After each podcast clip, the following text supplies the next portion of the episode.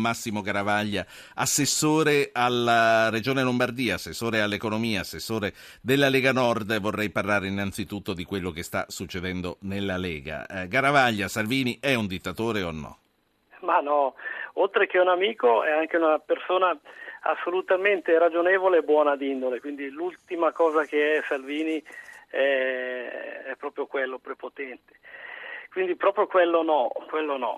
Sicuramente in Veneto c'è stata questa, alla fine oserei dire sorpresa di Tosi che eh, fino in fondo non ha voluto eh, cedere su una posizione forse anche di puntiglio è un peccato, ma è un peccato soprattutto per lui, perché eh, sapevano tutti, sanno tutti che il candidato del Veneto è e resta Luca Zai. qualcuno gliel'aveva promesso a Tosi, insomma, sarà stato puntiglioso, ma un po' si è storto perché eh, pare che ci sia un impegno non mantenuto nei suoi confronti. Ma anche questo è parzialmente vero, cioè è verissimo che eh, nell'ottica di due anni fa c'era questa idea, ok, eh, Salvini segretario politico e poi ragioniamo più in generale con un Tosi candidato alle primarie, centrodestra, eccetera, eccetera.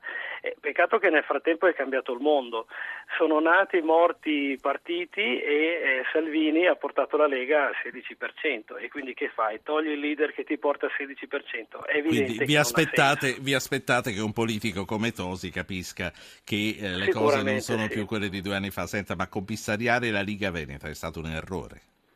Ma in realtà non è stata commissariata la Liga Veneta, si è cercata questa posizione di dozzo, di mediazione, correttamente, di mediazione proprio tra veneti, tra l'altro i veneti sono anche un po' così d'indole, le, le baruffe chiozzotti sono, eh, baruffano proprio di, di, di indole, eh, per vedere di trovare una soluzione tra, tra loro c'è stata un po' di testardaggine, ribadisco, peccato, però alla fine che Zaia era il candidato lo si sapeva, era anche stato deciso. Non so, non so quanto saranno contenti di essere stati messi in macchietta da lei. Senta, eh, la, mh, mm, c'era un ascoltatore prima che ha chiamato quando lei non c'era, quando parlavamo con Claudio Tito, eh, che diceva la Lega secondo me ormai è fuori anche dal perimetro di centrodestra, la Lega è all'estrema destra. Lei che cosa risponde? A, mh, a critiche o a considerazioni come questa di questo ascoltatore?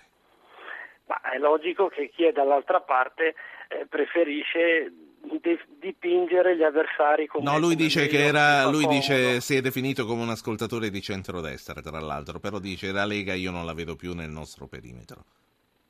Ma, eh, quindi dov'è? Che perimetro è? Eh, noi, siamo, noi, siamo, al governo di Veneto e Lombardia eh, che da soli fanno il 50% quasi del PIL di questo paese e non mi pare proprio che siamo su posizioni estremiste. Anzi, infatti è particolarmente curioso questo dipingere eh, la Lega su posizioni estremiste quando poi è una Lega veramente di governo in realtà molto importanti, quale appunto il Veneto e la Lombardia. È evidente che quando c'è uno spazio in politica lo spazio viene riempito, è evidente che eh, nel centrodestra c'era uno spazio ampio, lasciato vuoto, è stato riempito da Salvini che è stato molto bravo a dare dei messaggi semplici, concreti e chiari. In un periodo dove la politica è fatta di chiacchiere, eh, Salvini esprime correttamente e chiaramente dei temi chiari. Sì. E, e, adesso il messaggio chiaro l'ha dato anche sulla politica economica. Il messaggio chiaro l'ha dato anche nei fatti. Senta, ma lei Garavaglia a Roma c'era eh, a Piazza del Popolo? Sì, sì, sì, sì c'ero. Sì. E sei, sei trovato a suo agio? Ma sì, eh, perché no? Eh, era una, una manifestazione dove si andava a dire Renzi a casa.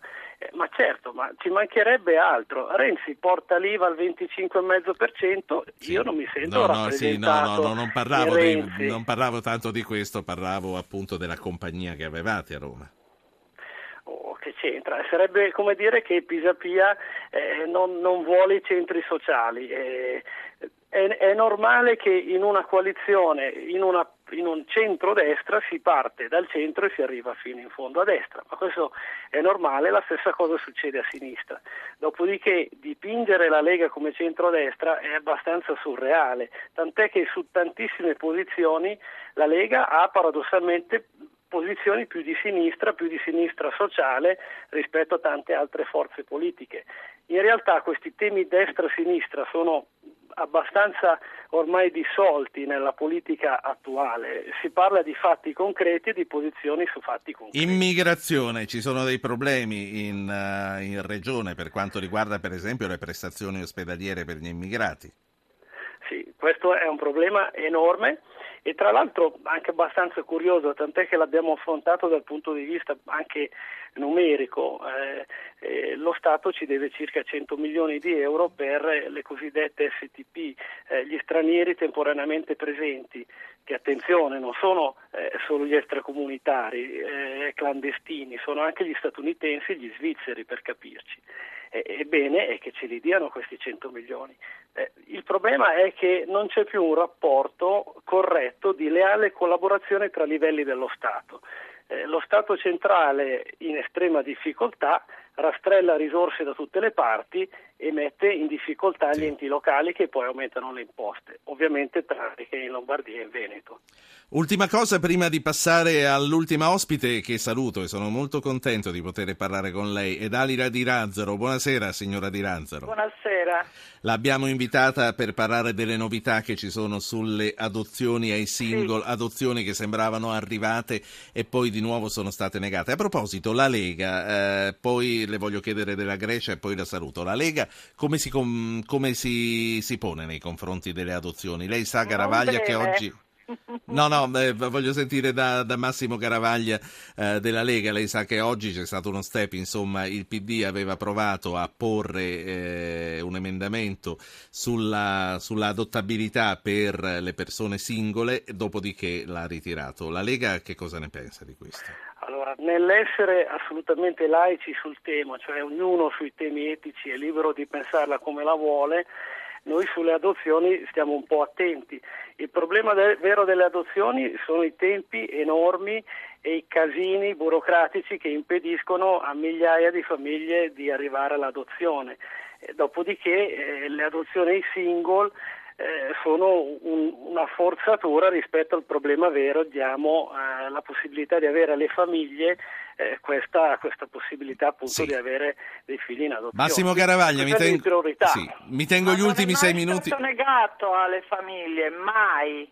Cioè, anzi sono uh, dei tempi lunghissimi. Che cosa dice che cosa vuol dire questa frase? Io non, non riesco, è da anni che sento questa frase.